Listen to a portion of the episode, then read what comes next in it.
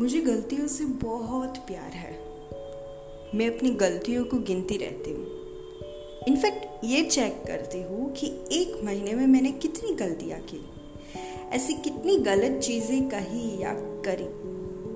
मुझे लगता है अपनी गलतियों से ज़्यादा बेहतर मुझे और कोई चीज़ कुछ सिखा नहीं सकती या बेहतर नहीं बना सकती। चाहे आप स्कूल ले लीजिए या टीचर्स ले लीजिए या पेरेंट्स, सब कुछ एक तरफ़।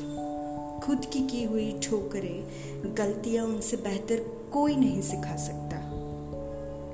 जितनी ज़्यादा ठोकरें, उतना हम सीखते जाते हैं। यू नो वॉट हम हर छः महीने में बड़े होते हैं। सिर्फ़ उम्र से ही नहीं, अपनी सोच से, समझ से, विचार से भी बड़े होते हैं।